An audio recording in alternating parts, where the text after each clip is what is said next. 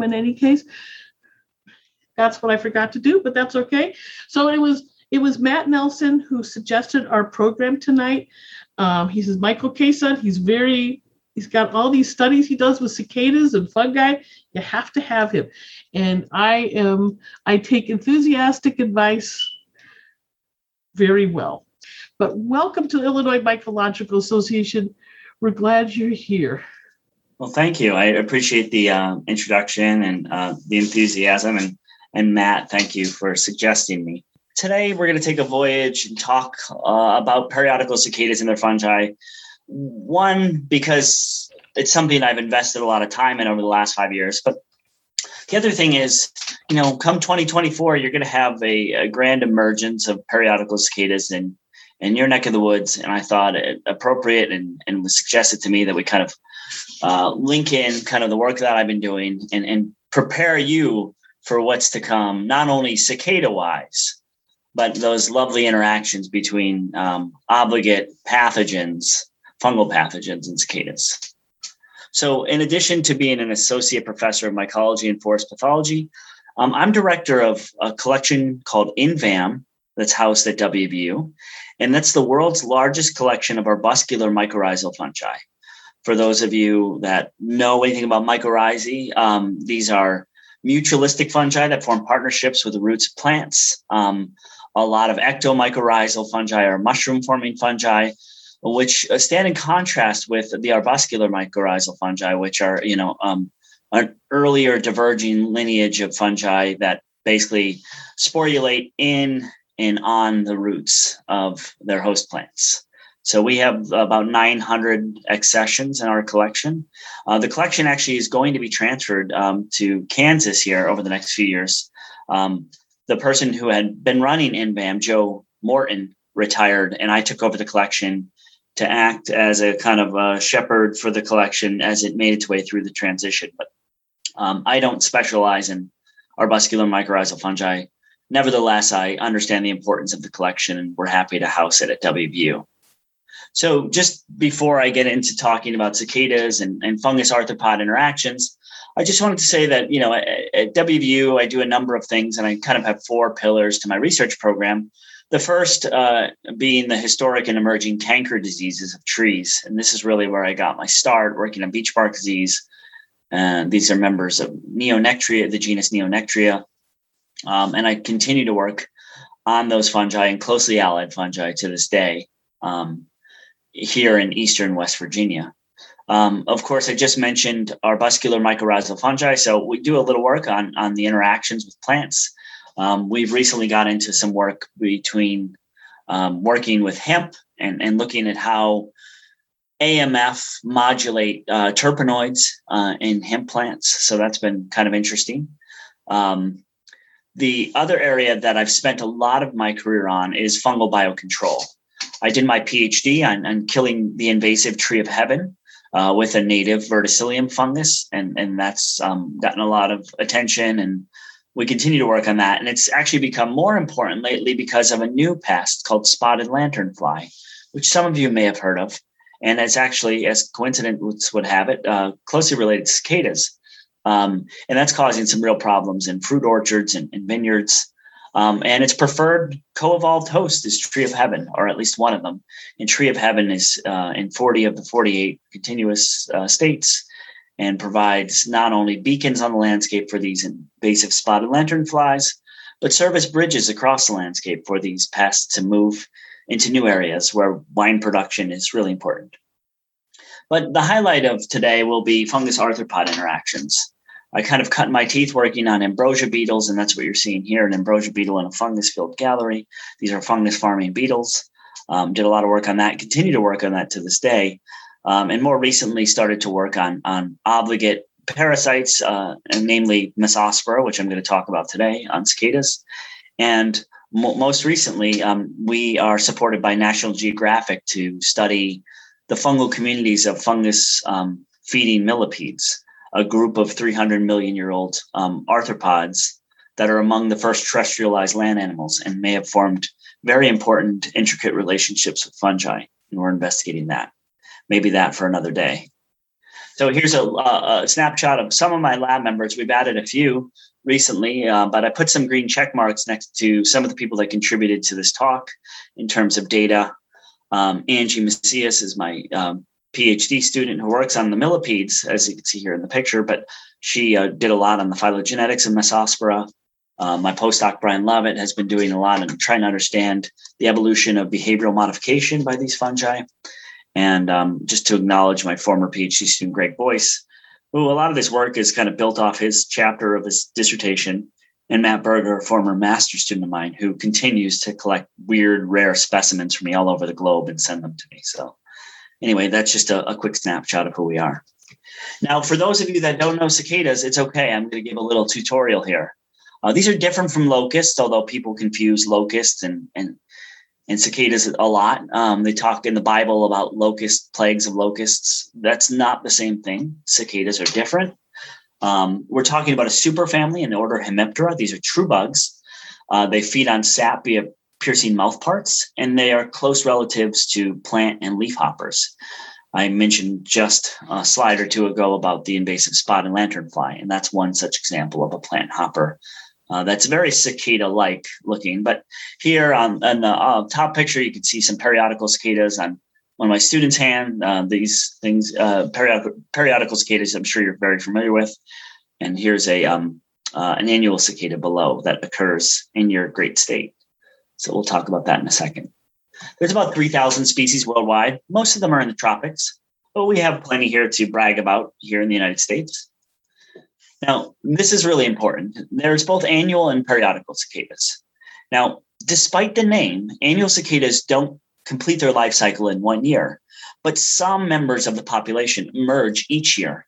So, therefore, we can see them annually. Take, for example, the dog day cicadas, which we hear right now still uh, calling from the treetops. We, we find them in the hottest part of the summer. Um, there, um, there's several genera that are involved with that. Um, but they take two to five years to develop underground as nymphs. And you know, there's a lot that happens underground, um, and we can't see it, but we know that they're under there. They're feeding on roots. They're counting sap cycles. Um, and of course, the highlight of today will be periodical cicadas, although we will tie in some annual cicadas too. Um, these are 13 or 17 year um, cicadas that spend most of their life underground as nymphs, um, going through a couple of molts feeding on the roots of plants and counting sap cycles. There's a reason they know when to come up. Cicadas are very good counters, um, and they basically use the change in root pressure uh, to know when another year has passed. And um, they have an internal mechanism for tallying those um, sap cycles. So they know when to come up. And some come up later and some come up earlier. Oftentimes that's plus or minus four years. Um, and there's a, there's a whole subfield of mathematics almost devoted to um, the the prime number phenomenon associated with cicadas and it has something to do with predator evasion but there's been dozens and dozens of papers written about periodical cicadas and, and prime numbers and how they have kind of uh, found a way to thrive and, and avoid predation um, but um, they emerge in such high numbers that that doesn't even seem to matter. So, where do periodical cicadas occur, and what broods are present in Illinois? Um, this is a great. The, this figure up top is is a great figure from a paper by Sota uh, in 2013. This was published um, along with Chris Simon, who's uh, one of the premier. Her and Gene Kritsky are two of the premier cicada biologists here in the United States, and they kind of mapped um, using genetics. They mapped the kind of different broods of periodical cicadas, where they occur, um, kind of their their gene flow and whatnot. Um, and and clearly we could see that uh, there are a number of of circles present in Illinois. Um, we're seeing things like 23. We're seeing things like 19. Um, and those are 13 year cicadas. Um, but of course, we have some uh, we have some 17 year cicadas as well, including um, Brood 13, which will emerge in 2024. We had a little bit of Brood 10, although that was very limited in where it occurred in the state. Uh, and that was this year in 2021, uh, the largest brood, um, although I don't think Illinois got much coverage in terms of Brood 10. And maybe someone could clarify a little later on. Um, so you can see that there's a number of, of broods um, that are set to emerge in the next few years. But the thing that we want to talk about is, you know, in 2024, we're going to have the overlap of, of 13 year cicada brood 19 and um, 17 year cicadas uh, brood 13. So that should be very exciting. Um, and I'll show you here in a second. They don't overlap too much. Um, now, this statement may come as no surprise to uh, those native to Illinois in the crowd that Illinois uh, is is an interesting state from a cicada perspective. It's very interesting um, because it, it, has some challenges for understanding periodical cicada biology. That's because it contains both 13 and 17 year life cycles, and all seven currently recognized species, including the three 17 year and the four 13 year cicadas and that's five separate broods, some of which have disjunct populations. So figuring out who's emerging where, um, especially when you can have cicadas emerging four years early or four years late, presents some real challenges. And that's not for most of us to concern ourselves with. Uh, people like Chris Simon and Gene Kritsky, and you know they're doing all that mapping and genetic testing. Uh, but we'd like to know who's in our backyard when they show up. Um, and this is kind of a rough map showing their delineation. There's better, newer maps uh, published through UConn's website and with the help of, of apps like Cicada Safari um, and, and uh, community science platforms like iNaturalist. We're able to kind of understand where things are emerging um, and when they're emerging. And that's uh, real powerful to have that kind of uh, resolved data sets that we can then kind of understand who's where and who's doing what and how populations are changing over time. So I pulled up this. This is just a screen grab from today of, of periodical cicadas, and you can look by state, and this is Illinois. And it clearly shows there's a lot of observations in the northern part of the state. Um, obviously, most of the cicada action, we're talking in the eastern half of the state. Um, and you can just look here at some of the grabs, uh, some of the pictures 2020, 2021. So you probably had some brood 10 in there, but um, you know, the question is, is that brood nine? Well, uh, no, brood nine doesn't occur there. So what does that mean that there's all those cicadas in the northern part? Well, those are probably four year early um, brood 13. And that's what you're seeing there because remember, they're going to emerge in 2024. Um, so um, sometimes it's try to it's tricky to figure out what's going on particularly when you go to websites like Cicada Mania and said, well, there's no there's no periodical cicadas supposed to be emerging this year, yet you see them. So trying to figure that out. But there's a lot of, of data available out there and these these types of platforms like iNaturalist and Safari Cicada, um, they provide an exceptional amount of data um, for even the the average, you know, uh, naturalist to really make make sense of what they're seeing. Now, I, would be remiss if I didn't mention that there's some other annual cicadas present in Illinois as well, in addition to the periodical cicadas. And and of course, a number of these are, are some of the screamers you hear in, in, in late summer, the Neotibicen and, and, and whatnot, some of these dog day cicadas. But there's some other cicadas as well. Um, and you know, quite diverse. Um, I'm going to talk a little bit today about one of these, Okanagana rimosa. That's one of the annual cicadas that we studied our fungus on. So um, it's not just periodical cicadas that have a obligate uh, fungal parasite, but these annual cicadas get them as well. And we haven't found them on all the annual cicadas, but there's quite a, a number of annual cicadas that do get them. And Okanagana rimosa is one of those species. So this is not all the diversity of cicadas present in Illinois.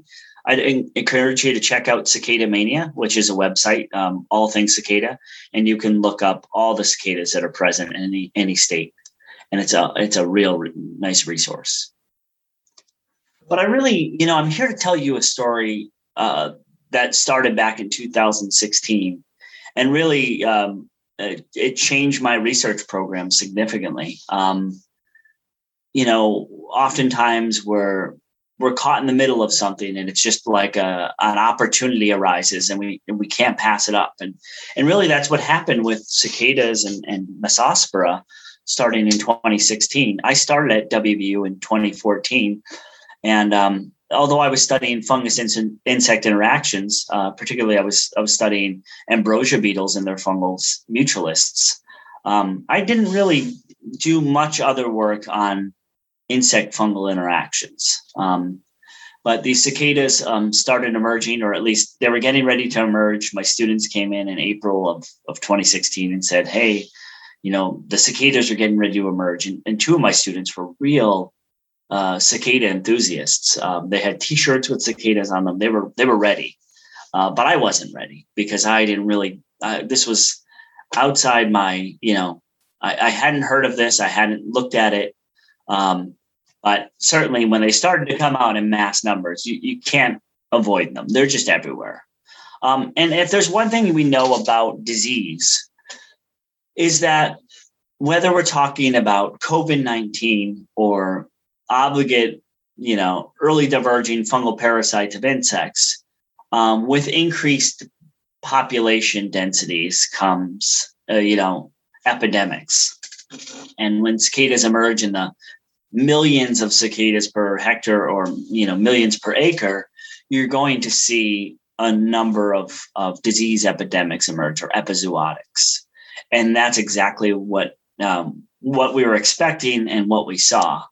Um, you know, not only are there wing deformities based on temperature and um, you know um, other bird strikes and things like that, but it was quick uh, to see a number of the fungal pathogens emerge. So I just want to remind everybody before I get into all this that cicadas are have, been known for a long time to have fungal parasites. Um, in addition to Massospora, we get things like Ophiocordyceps, which is this mohawk nymph here on the upper left. We get uh, um, Beauveria, we get Metarhizium, Isaria. Um, these are all fungal pathogens of, of different stages. Some are nymph specific, some are adult specific. Um, these two down here are periodical cicadas. This is not a periodical cicada, but sometimes it's hard when you just have a nymph to know what it is, but we can we know because of the literature. Now, there's other cicadas like these dog day cicadas I was mentioning that have kind of a white underbelly and, and look like they have fungus all over them, but that's just how they look. Um, and we get a lot of calls about these. We get a lot of people saying we found a fungus infected cicada um, and it just turns out it was one of these cicadas that died on a pavement, and they see it in the white underbelly, and they think, well, it's fungus. Um, I mean, I, I, understand why people would assume that um, because it's kind of chalky looking, but that's just how they naturally look. So there are things that look like fungus that are not. But my students were like, listen, there's this obligate pathogen of cicadas called Massospora. And Angie, the student picture, uh, pictured here on the, the right, um, was an undergrad at Cornell and she worked in the fungal herbarium up there um, with with Kathy Hodge, and she had photographed the type specimens for several Massospora species, and she said, and she had written a little article for the Cornell Mushroom blog on on Massospora back then, and coined a phrase that became a uh, a darling of the media, uh, flying salt shakers of death. And we'll talk about how Massospora turns cicadas into that. Uh, but she said, listen, there's this really cool understudied parasite of cicadas, uh, fungal parasite, and it makes their butts fall off and it doesn't seem to kill them. And I don't think many people have studied it. I think our lab should study it. And, and Matt Berger, who was also a student, grew up in Cincinnati, spent his life just studying and loving periodical cicadas. Um, he was the one with several shirts. and he said, Look, I would love to be involved with this. I'll collect as many as we need um, this is uh, something I'm really passionate about. And, uh, you know, eventually they brought me this first specimen and said, here it is. And once I, I saw it, I, I recognized that it was really cool because the cicada was still alive. And even though it had a fungal plug popping out of its, its posterior end of its abdomen, and you can see the abdomen popping open here, and this chalky white fungal plug emerging. And the abdominal sclerites are sloughing off in rings. Um, and the cicada can continue to fly, continue to mate, so that was really interesting. So I said, okay, um, we don't have a lot of time, but let's collect as many as we can. I gave, you know, we had collection vials. Let's put them in the freezer and then we'll figure out what to do next. If there's one lesson I, I often tell my students and, and tell people when I give talks like this is that you really have to uh, embrace opportunities to sample things like this because you can always say, oh, I'll go back, I'll get another time, but th- that moment will pass And you know, I don't go anywhere without collection tubes because you never know when an opportunity to collect something strange might might occur or something rare. So um, we were lucky that this was happening right outside on our campus, so we can literally walk hundred yards and collect dozens of infected cicadas. So, what do we know about this fungus, Massospora, that I want to talk about today? Well, it's a member of the Entomophthorales. Um, some of you may know that um, that order of fungus um, because it um, also is um, Entomophthora muscae, the fly summit disease pathogen is that. Also, there's um, a, um, a biocontrol agent of gypsy moth that is also a member of the Entomophthorales. And this is in the Zoopagomycota. This all used to be zygomycetes, but is no longer. So we know of at least 13 obligate sexually transmissible pathogens in this group that infect some 21 cicada species worldwide. And my student Angie summarized this in a, in a paper we published last year. Uh, you can see these uh, various Massospora species. Now, we um, highlighted the ones that we focused on for our study, um, and we'll get into that here in a second. But you can see, you know, a number of these occur in South America. Some have been from Australia, um, but mostly you know the Western Hemisphere, although there are some reports from the Eastern Hemisphere. Uh, this was formally established by Peck in 1879. It was described earlier. The first recorded publication is about 1861, but it was formally established by Peck in 1879 uh, with a periodical cicada from New York. Despite its description in the late 1800s, it remained, like a lot of fungi, a mycological oddity for 100 years. Now, it's easy to understand why. Let's think about the insect. It spends most of its life, 13 or 17 years, underground as a nymph. Emerges for in a spectacular fashion for maybe four to six weeks. Um, and only maybe one to five percent of the population, on average, um, is infected. So you have to be in the right place at the right time, um, and you have to wait long periods of time in between emergence. Now, luckily, we live in a, a, time and an age where it's easy to drive from one location to the next. It's a lot harder in the late 1800s to drive around chasing the different broods because it wasn't well understood what the different broods were or, you know, their where to go and sample. So it's easy for us as, as modern day scientists to say, okay, you know, last year we traveled to to southern West Virginia. The year before that, we traveled to excuse me, Southwest Pennsylvania, and before that, Syracuse, New York, and before that, you know, we we follow the different broods because being in West Virginia, we're centrally located and we can collect fungus infected cicadas each year. We have to travel a little bit, but if you were a scientist back then in one place, it would be really hard to make progress on something you can't rear in the lab and that only shows up once every 20 years. So from 2016 to 2019, we acquired a lot of infected specimens.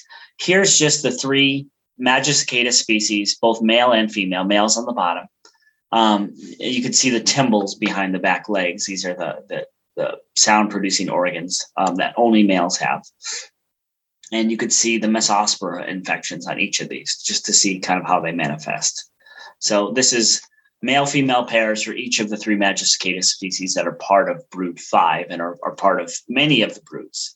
Some broods have fewer than, than three, but a lot of broods have all three of these species. But we also acquired a number of infected Massospora species um, or Massospora infected specimens um, from various collaborators. Um, I told you my, my former student, Matt Berger, would go um, hiking and collect things.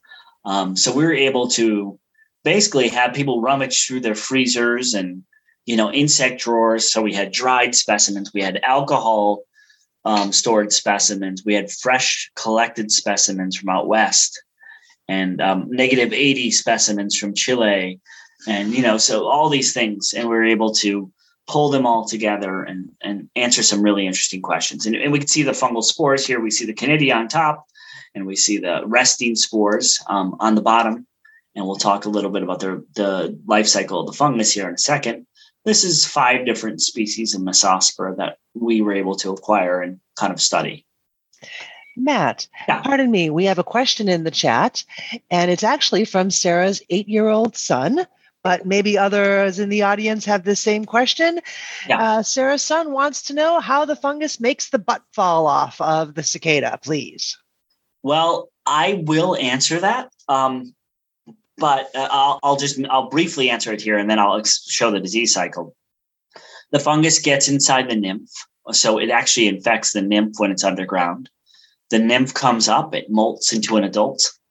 It continues to devour the inside of the abdomen and building up pressure to the point where it basically it starts to break apart the exoskeleton in the back. And the way that the exoskeleton is assembled, it's kind of in these rings. So it makes the the, the backmost rings fall off first, revealing this fungal plug. So it's a combination of of using up all the real estate and pressure from the expanding fungal plug that basically it, it consumes that part of the the inside of the the cicada, but basically breaks off the outside of the cicada, if that makes sense.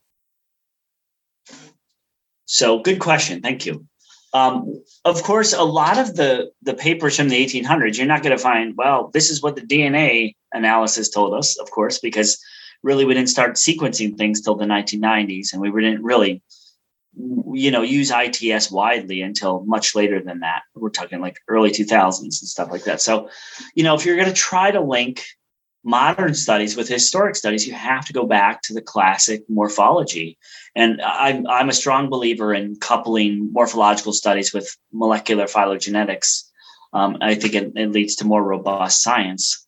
Um, so we were able to do things like look at the number of nuclei per spore and and look at the epispore and for roughness and measure the length and the width of the spores to compare them. And say, okay, these are allegedly five distinct species. Do we see differences? And in some cases, we did. Uh, like I have circled there, the width showed that for five different species, we had five, you know, based on statistical tests, they were significantly different. Um, but the length, not so much, and and the resting spore diameter, not so much. So um, sometimes things can be morphologically morphologically cryptic. That is, we can't tell them apart morphologically, uh, but they still are different. Now, we were really excited because we were able to generate the first DNA sequences for this fungus. There was one deposit in GenBank, but it turned out to be um, an incorrect um, deposit. It was an Entomophthora that was deposited. So we were able to deposit these um, and create a phylogenetic tree that is a family tree based on DNA sequences so that we can determine whether or not these species boundaries held up. That, you know, um, in these historic publications said, okay, these are five different species. Well, as it turned out, that it resolved into a, a single group. So these are all closely related. They're all kind of sisters and cousins. Uh, but what was really interesting is that two of these, Massospora platypedia, from from these wingbanger cicadas out in California and Colorado, um, and Massospora levispora, which came from the Okanagana rimosa, that one annual cicada I pointed out that's um, also occurs in Illinois, um, formed a, a, basically a clonal lineage. And basically, what this molecular data is telling us that these two things, although they were called two different species, are the same fungus. So that was really interesting to find, and we'll get back to why that's even more interesting here in a second. Um, but you know, um, the rest of the the data just kind of supported the morphology that you know there were distinct species and that all Massospora species were closely related. Um, but we recognize that this Massospora platypedia and Levispora were were once called two species are now one. So that happens a lot in taxonomy. So it's not a big deal, but it was pretty interesting nonetheless. One of the reasons that people really like Massospora and we like talking about it is that it, it, it modifies the behavior of its host. Um, and and you may be familiar with summit disease because it's it's one that's gotten a lot of attention rightfully so. It's really interesting. You've probably heard of the zombie ants. This is the phenomenon where an infected ant with uh, an ant infected with Ophiocordyceps will climb to a high perch and lock down its mandibles onto a blade of grass or a leaf or a, a twig, um, fix its abdomen, and then a fungus will emerge from the cadaver post mortem, even out of the head, and uh, grow up and, and sporulate, and those spores will rain down on unsuspecting ants below. And this is a real interesting phenomenon. And this is a a type of manipulation done by fungi um, to increase or maximize spore dispersal. We call that summit disease. Um, the the infected arthropod always goes up. It always adheres or affixes to a, a substrate, and then there's post-mortem sporulation. That is, the fungus produces spores outside the infected host once it's died. That's really in contrast to what we're seeing with Massospora, the cicada fungus, where we have active host transmission. Now, I said we made the kind of funny observation that the butt fell off, but you know, the cicada continues to fly around as if everything's normal, as if its butt didn't fall off. Now, you know, up to a third of its body could be consumed by the fungus, um, and yet it it seems to have an unusual pep in its step. Um, if one of us were to lose a limb, um, you know, we probably would feel lethargic and, and want to remain stationary, but that's not the case for um, cicadas that are infected with Massospora. So the conidial dispersal happens prior to host death, and it's also seen in, in another fungus called Strongwellsea and Entomophthora. Now, what you're looking over here at the, the right is kind of like a subway map for behavioral modification. And if we follow Massospora, for example, we could ask the question, does it host behavior facilitate transmission? Yes. Are the spores discharged by the fungus? In Massospora's case, it's, it's not, um, they're not actively discharged. They fall off. That's why we call them kind of flying salt shakers of death. They pour out of the abdomen um, and loosely fall off as the cicada flies around and engages in normal mating behaviors. What's the host status during transmission? It's alive. We call that active host transmission. And some cause summit disease, and some have no manipulative transmission. But that's not the only thing that happens with infected cicadas. Active host transmission is a phenomenon we see in several genera, Strongwellsea and Entomophthora, but there's something unique about Massospora we see what's called hypersexual behaviors in infected cicadas. So, in addition to uh, attempting to mate with females, an infected male, for example, will mimic females to attract mating attempts by other males, thus doubling the number of cicadas that an, an infected cicada can come in contact with. Um, this is present only in cicadas with conidial infections, not resting spore infections. And this hypersexual behavior is known from Magicicada, Platypedia, Okanagana, and Diceroprocta. And that's why we really tried to secure samples of those, and we did get samples of all those um, for two one of our studies. And, and for the study I'm going to highlight next, we had uh, three of these species.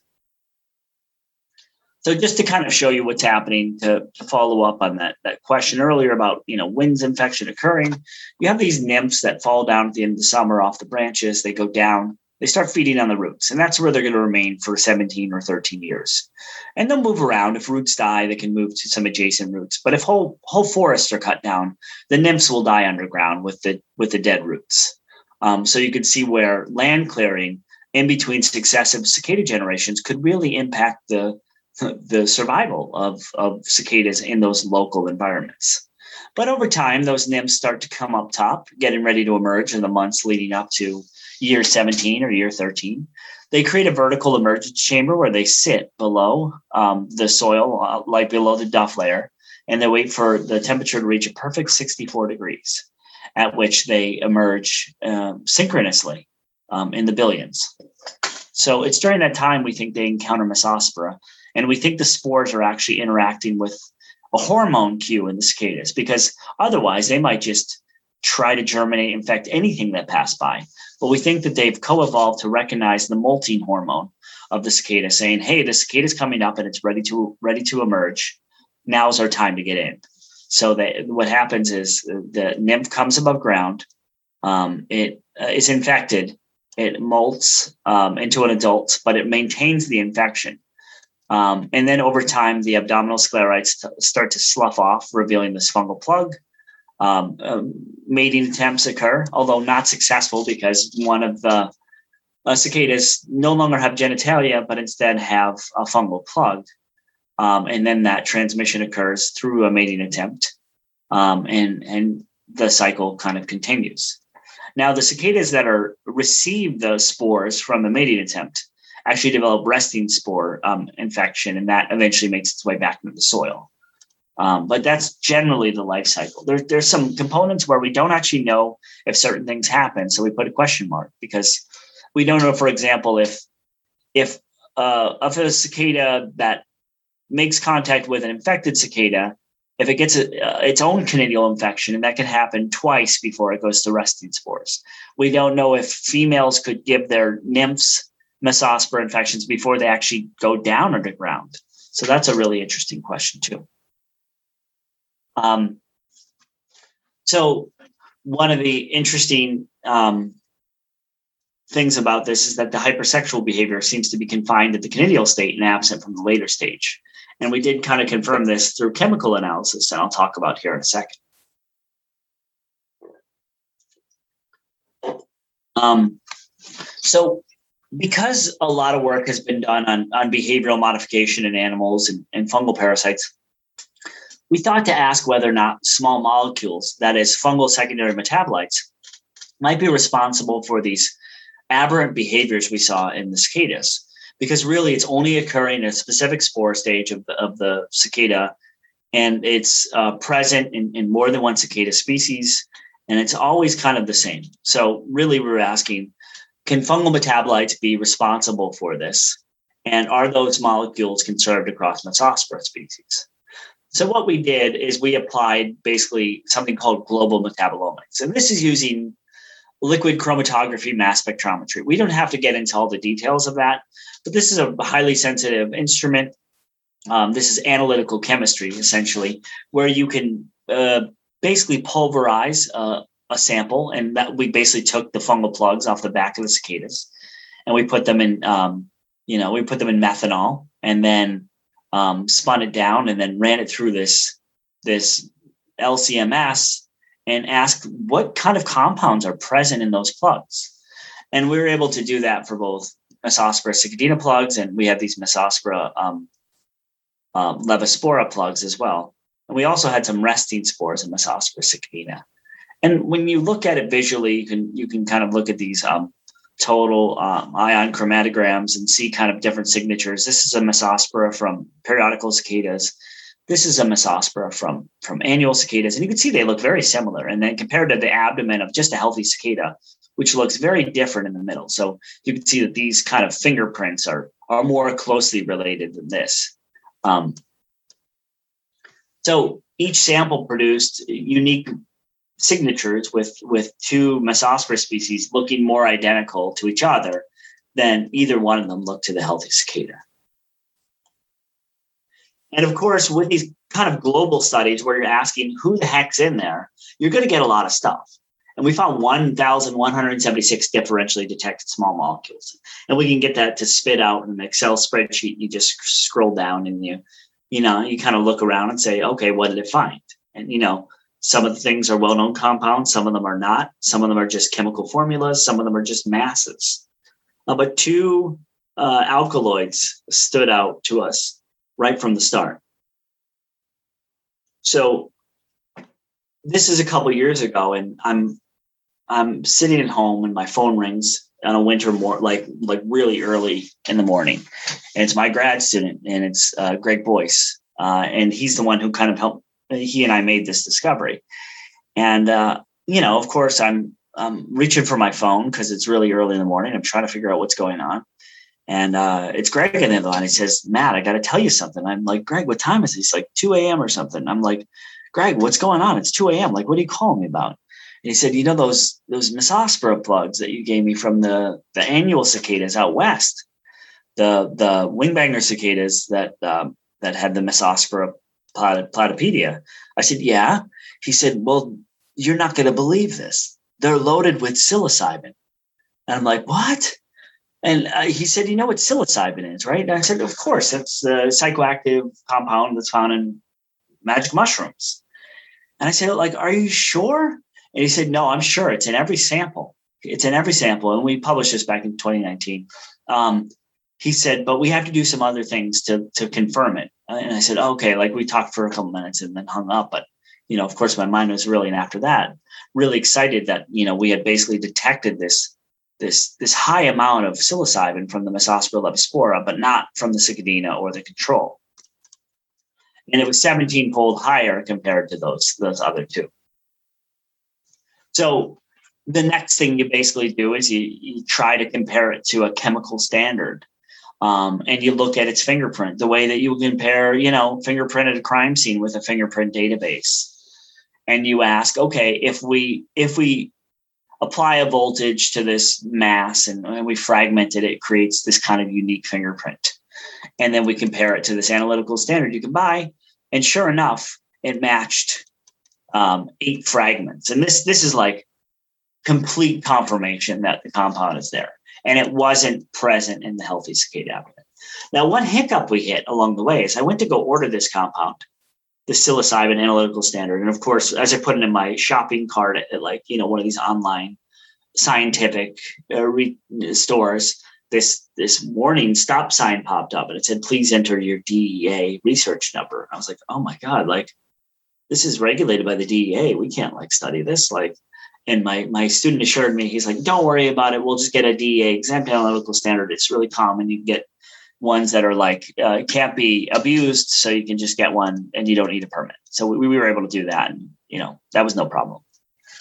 Um, so of course my next question and, and maybe your next question is okay it's great you found this in some cicadas out west but like we're getting ready for periodical cicadas. Let's hear about periodical cicadas. So, of course, we went right over to the periodical data set, and said, do we see the same compound in in periodical cicadas? It wasn't there, and I was like, oh man, what, like, what are we gonna do? So we're digging around, and then we're sitting in my office, and, and Greg's at the other desk, and he said, wait a minute, I think I found something. And he said, have you heard of cathinone? And I said, no, I, I haven't. So quick, you know, did what most scientists do, got on Wikipedia and and pulled up uh, cathinone. So, if those of you that don't know cathinone, this is a naturally occurring amphetamine or stimulant that occurs in a plant that's a plant that's native to the Horn of Africa called khat plant. And we detected this compound in Massospora cicadina conidial plugs. Um, and they chew this in, the, in parts of the Middle East, including places like Yemen. It's used a, as a stimulant to engage in conversation. Um, and it was definitely like uh, really highly um, upregulated in Massospora. We did find a little bit in, in Massospora platypediae that was later determined to be um, uh, not true. Uh, we basically followed up with an experiment to figure that out. And there's there's basically something called isobaric compounds, and, and I won't get into that, but that that wasn't legitimate. Uh, but what you can see here is that it was much higher in the conidia than it was, say, the resting spores. And the, what that's telling us is that if this is a candidate compound for behavioral modification, it's only happening in the conidial state. And that's actually where we're seeing the behavioral modification. So that was really interesting. So, of course, we did the same thing. We found a DEA exempt standard. We fragmented and, and confirmed um, that at least three of the fragments matched. And really, all you need is uh, two or three fragments to confirm that, as long as they're within this kind of acceptable error um, limit. And we didn't find it. You know, most importantly, we didn't find it in the healthy cicada abdomens. Matt, we yeah. have a question on yeah. the DEA exemption on the standards. And the question yeah. is Is it similar to the research alcohol tax exemption where they just add poison so people don't consume it? Yes. Yeah, it's exactly what they do. They, they add like acetonitrile or some kind of compound that if you consumed it, you would you would die upon you consuming it. So you yes, it's exactly like that. Um, as kind of a since we we did kind of stop to talk about the DA thing, I will mention the story because it's it's actually one of the funniest stories like of the whole project and one that I talked to several journalists about when we got a lot of coverage on this is that after these discoveries, I realized that I was sitting on a bunch of specimens with amphetamines and psilocybin in the lab. And I'm just like, I'm, you know, I'm a law abiding citizen. I'm kind of a straight arrow. And I was just like, oh no, this, the DEA SWAT team's going to come in here. They're going to tase me, steal all our samples. Like, I was really nervous because you're not supposed to research this stuff if you don't have a DEA permit. So I sent the most awkward email of my life you know, basically self-reporting to the DEA. And uh, I get this email back, and it's just like, this is a very strange situation. Let me consult with the chemist, the, the main chemist for the DEA. And it was ultimately determined that you know we couldn't have expected this discovery. We weren't trying to concentrate it or enhance it or sell it or distribute it. So we were in the clear, but we felt like we needed to self-report if we are going to publish it. Uh, but it was certainly like a, a, weird thing to have to like interact with the DEA, you know, studying cicadas and fungi. Um, and then, you know, because we had these standards, we were able to create standard curves and quantify the amount of psilocybin and um, and cathinone and these things. And it showed that, you know, most of the plugs had, you know, and, and, and this comes back to, if you remember, I, I, I said when we did the molecular studies, it, we basically saw that that two of the cicadas fungi were identical. And as it turns out, both of them had psilocybin. So it was kind of an independent confirmation that it was the same fungus because they both contained the same um, chemical compounds too. So that was really cool. Now one contained psilocin and one contained psilocybin, and, and you know the one's a breakdown product of the other, but they're they're the same compound. So that was pretty interesting. Um, and the levels were more or less, you know, between zero and 15 or zero 20 uh, nanograms per fungal plug. Now, a question that's often asked is how many would I have to eat to have to have a you know good night? Um, well, that was just one of 1,176 compounds we found differentially expressed or uh, detected in these plugs, and some of the things we found were toxins. So, I mean, you know, we know what's in magic mushrooms; they're they're consumed recreationally and, and now, but medicinally. Uh, but we don't know all the compounds that are present in these fungal plugs of cicadas. So I would definitely not go out of my way to try to consume one or more than one. That said, if your dog swallows one, I think your dog's going to be okay too. Um, but these compounds were absent in healthy cicadas. So cathinone, a similar story, but actually we found a number of negative samples. And, and if you understand the breakdown of, of of metabolites. Something like psilocybin has a longer shelf life than than um, uh, uh, an amphetamine, and and all you need to do is is think about how these drugs are used recreationally. Amphetamines tend to be short lived. Uh, we know that like recreational drugs like bath salts are a type of synthetic cathinone. We also know that drugs that are used for ADD and ADHD are a synthetic uh, cathinone too. So these these drugs have utility from a pharmaceutical standpoint, but um, bath salts are been implicated in some really kind of strange behaviors. But um, the, getting back to the point that a number of these fungal plugs were absent of cathinone, but probably because of its short half life, it just had um, deteriorated. Um, so, you know, what's great is that in the literature, if you go back to the 1960s and 70s, there was a lot of studies where they decided, you know what, let's just drug a bunch of insects with everything and see what happens. So there's studies where they they give LSD to spiders and they give amphetamines to ants and they give uh, you know peyote to you know to spiders and and all kinds of drugs to see how it affects web building, see how it affects aggression. And, and what some of these studies showed is that the doses that we found in cicada plugs, um, like for example the cathinone, uh, was was enough to cause aggression in ants. And it also altered the feeding behavior in adult blowflies. You know, let's let's think about like a number of these kind of drugs not only have a, a, a targeted impact where they might like increase attention and things like that. They also tend to suppress appetite because you're focusing on the one thing you're supposed to do. And if you're a fungus trying to manipulate a cicada, you don't want it to eat as much. You just want it to focus on mating and focus on spore dispersal. And that's what these cicadas are. They're extended phenotypes of fungus. And we know, for example, that psilocybin ingestion has a less observable impact. Spider drug webs um, took human appropriate dosages for it to be messed up. Um, but there may be some tie in with some of these cicadas out west that rely on kind of wing tapping. Um, and we know that that temporal perception is messed up by things like psilocybin. So we're still trying to understand all this and and and and really figure it out. But the problem is the next steps require direct dosage or dosing of cicadas, and that does require a DEA oversight. So we haven't taken that next leap because the permits involved are are extensive and, and require a lot of time to, to get approval. So, uh, but really, the compounds present uh, in these like independently sampled populations um, provide some evidence of a chemically induced behavior. Um, the neurogenic activities of these compounds do explain some of the behavior, some of the uh, prolonged wakefulness, and some of the you know the hypersexual behaviors that we see in these cicadas. Um, and and maybe both may act to suppress appetite. But you know, they can't explain all these things. And, and we know that, you know, it's not always so simple as it's one thing. You know, there's interactions with with hormones and things like that. We know that the physical act of of, of castration, you know, for a, a male cicada to have its uh, genitalia taken off by this fungus is going to affect hormonal cascades, and that may be interacting with the fungus somehow. So um, there's a lot to be learned still. Um, and, and with regard to what's happening underground, there's a lot we don't know that's happening underground. It's hard to observe the life cycle under there. And we can't rear these in the lab. So there's a lot of questions we hope to answer each year, and we only have a short four to six week window to ask them and answer them. So we're continuing. We're trying to sequence these, uh, the genome of this fungus. We sequenced the genome, but it was very low coverage. Turns out that these genomes are 10 to 20 times bigger than most fungal genomes.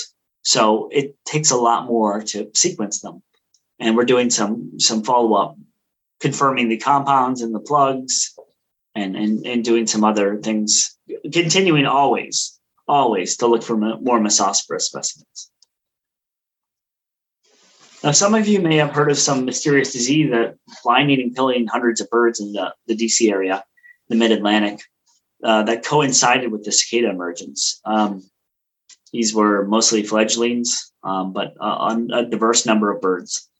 And although it's probably not linked to cicadas or Massospora, um, we are considering that it may be involved in some of these bird deaths. So it's um, uh, there's a lot of uh, collaborative work being done now to see if Massospora might be implicated in some of these bird deaths or um, or if cicadas, even in the absence of Massospora, are involved somehow.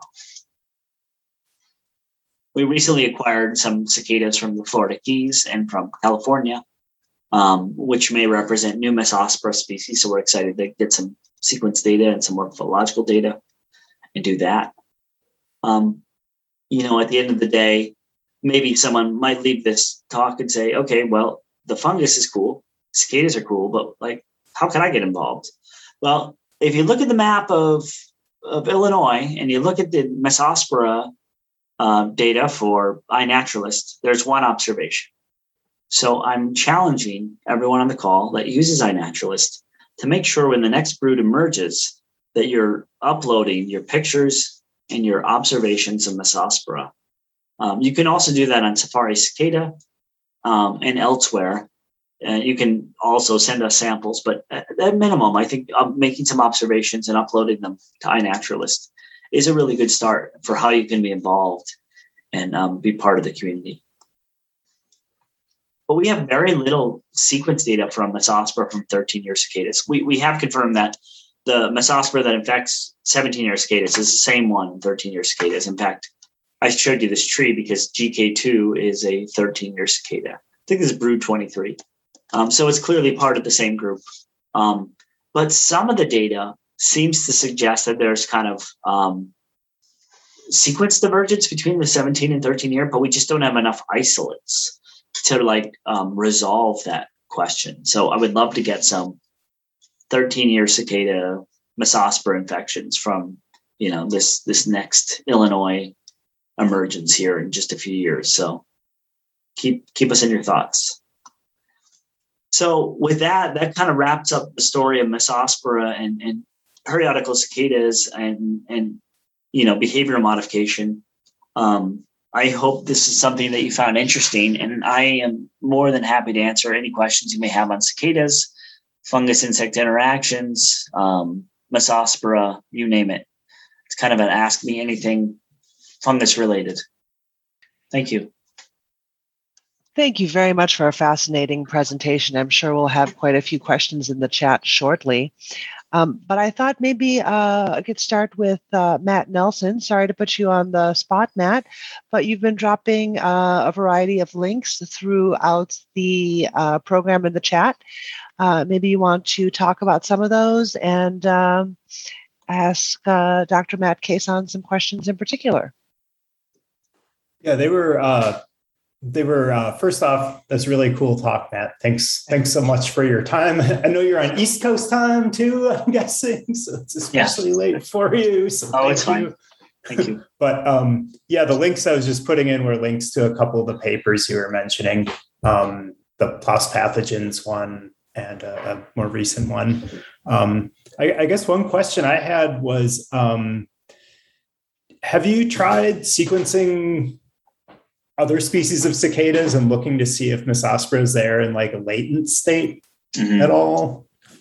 Just curious, like, is we have yet, everyone kind of has it, but it's yeah, just yeah. really. Well, one of the biggest revelations in cicada fungal interactions in the last few years is um, came out of like John McCutcheon's lab, and they basically, you know, cicadas like a lot of um, uh, and, and, a lot of Hemiptera have bacterial symbionts in their guts. Um, they have a special organ called a bacteriome because they feed on sap, which is nutrient poor, and they need to supplement with amino acids that are, are provided by these bacterial symbionts. Well, in a number of cicadas, the bacterial symbionts have been displaced by an Ophiocordyceps. Now, if you know Ophiocordyceps, that's a pathogen typically, but it's a domesticated Ophiocordyceps. So they've basically tamed an insect pathogen to provide basically nutrition in the absence of bacterial partners. It's possible that Massospora may play a similar role in some cicadas, and then there's a trigger that basically it goes from a latent or or, or a, a, a faculty. Now maybe it's maybe it's a a dominant mutualist and a facultative pathogen and then in, you know and, and in that adult stage it emerges so that's a really good question and one that we're actually we collected some eggs and some emerging nymphs to ask that question. In areas where we found a higher incidence of massospora infection. We want to see if we can detect massospora in surface sterilized nymphs that were on their way down. So it's yeah that's that's great thought. I currently don't see any other questions in the chat. I guess it, what's what comes from doing a very uh, thorough presentation there. or, or long or long presentation. Maybe. No, no, no. It was just the right length. It was really fascinating. Thank you. Um, I do see that uh, someone here has a question. Uh, Weston, can you add the question into the chat window, please? Or if you feel comfortable, you can ask it out loud. Yeah, uh, I know you explained it a little bit in your talk, but I was wondering if you could just explain a little bit more about how um, after they mate you said like twice and then the plug falls off and then they die and then that's what transfers the fungus into the ground. Or could you explain that a little bit more in depth? Yeah so the the infected nymph that comes up from um, from the ground molts into an adult and it's an infected adult. Eventually its abdomen bursts open um, and the fungal plug is revealed. That infected adult will then make contact, a mating attempt with a healthy individual, and they'll back into each other because when they mate, they kind of like back into each other. Um, and that abdomen or fungal plug contact will then lead to a secondary infection. Um, and that newly infected individual will develop not a conidial infection, but a resting spore infection. And eventually that cicada will fall to the ground and those, those spores will integrate back into the soil. Um, and it's not you know it doesn't happen just like that. There's like a week before the the fungal plug emerges and then you know the the infected individual will attempt to mate with a lot of different cicadas and and spread it you know it's sexually transmissible. So it's and it's a fungal std and they're just widespread spreading this around. And because of the behavioral manipulation um, not only are infected males touching making contact with healthy females they're also pretending to be females to get males to come in and they're making male male to male contact and spreading the spores that way. Um, one of the grotesque things that happens during um, fungal infection is females abdomens don't fall off that easy because they have a lot of muscle tissue uh, associated with an ovipositor. Ovipositor is a sword like uh, egg laying organ on the back where they, they're able to penetrate bark tissue and lay eggs and they have a lot of muscles associated with that. Well because there, that muscle is there. The abdominal sclerites can't can't come off. And oftentimes, if an infected female mates with a healthy male, um, when they're done mating, the male will break off her genitalia with him, and he'll fly away with the backside of her body. so it's quite grotesque. Uh, but this is the life of fungus infected cicadas. It's it's it's wild. All righty then. Um, Dr. Greg Mueller has a question in the chat. Um, how did the psilocybin get in? Was it through horizontal gene transfer? Yeah. Um, so that was one hypothesis. Um, the problem, we haven't been able to fully test it because the genomes are so big. We need to get a more assembled genome, and we have no evidence that there's gene clusters like there are in the the psilocybin producing magic mushrooms. Now, not not all the enzymes needed for or the genes needed for psilocybin production based on what we know psilocybin production takes in magic mushrooms are present so it could be an independent evolution of psilocybin production. And we'll need a couple more pieces to confirm that. If that's the case, it'll be a real big story. Um, uh, but yeah, horizontal gene transfer was kind of our first idea. Um, but we'll see what happens there. Um, so, Matt, I was wondering: is it is psilocybin known outside of this now and magic mushrooms? I just am not a not aware of other places it occurs, but I haven't kept up with the. No, no. There's really those are the two instances. There, there are some, there are some genes involved in psilocybin production, but not all of them. In um, there's a termite fungus, and that's been published somewhat recently. Um, Jason Slot's group out at Ohio State. Um, but more or less, it's it's Massospora and and the magic mushroom. So um, that's why it's something we want to really nail down because it's interesting. Um, I see a question from Matt here. What's the level of selectivity like? Um, does each massospora only infect one cicada species? So that's really interesting because we, we showed that, for example, the massospora that infects Platypedia putnami in California, New Mexico, Colorado, Utah is the same massospora that infects Okanagana species in Michigan. Um, and they're they're actually sister sister species or sister genera. Um, we just got a, um, a, a Diceroprocta, Massospora diceroprocta from a Florida key cicada, and we have a Massospora diceroprocta from Arizona. Where we need to confirm whether or not they're the same, but it, it appears that it's some of them are genera specific, most of them are genera specific, and some of them are kind of family specific.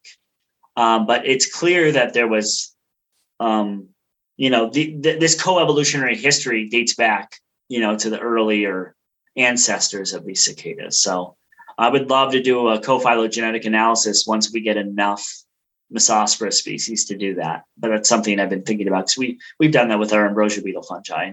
It's always interesting to look for evidence of parallel cladogenesis. Charles snuck in a comment and a question as well. The comment is fantastic and breathtakingly complex. The question is How long are spores viable in the soil? Well, spores are definitely viable for at least 17 years if infections are occurring in that vertical emergence chamber. Like, again, coming back to Matt's question, whether or not, you know, are they infected on the way down? Do we find evidence of the latent infections? Um, but we also know that they don't need that dormancy period um, before they germinate because experimentally, people have taken spores from one brood and infected cicadas from another brood the next year. So they're they're they can infect, you know, in, in one year's time. Um, interestingly, interestingly enough, a lot of the cicada annual cicadas we see in the east don't have massospora infections. And I'm not sure why. Like they don't even have their own Massospora species. The dog day cicadas. Maybe it's too hot for the fungus to like, you know, maybe it was just a dead end for that fungus. Um, so there's there's so much to answer in this, and uh, you know, hopefully NSF sees some value in that. Thank you for sharing your current research and for all the information on your further research and opening the doors to questions and ideas on this fascinating behavior and this fascinating relationship. Are there any other questions before we say goodnight to Matt? Well, I appreciate your time, and um, I, I thought Matt Matt yeah. answer all of his question. Oh, it was okay. Never mind. Sorry. This was great, by the way. Thank you. I'm sorry to interrupt, Stephanie. I thought Matt didn't answer all his questions. No, no, no. Taking care of the two mats there. That's awesome.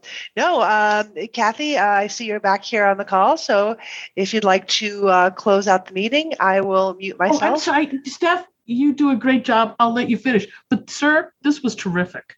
This Thank was you. Great stuff. All right. Well, um, I appreciate the uh, invite and uh, look forward to interacting uh, with you all. Feel free to um, reach out to me on Twitter. Pretty active there, so uh, it's a good way to connect. It may, maybe I'm sorry to interrupt, Steph, but maybe we'll get a refresher from you just before our brood, so that we collect things in the way that's right for your project. Okay, that sounds Does good. that make sense? Absolutely. We really, I, we certainly can help here.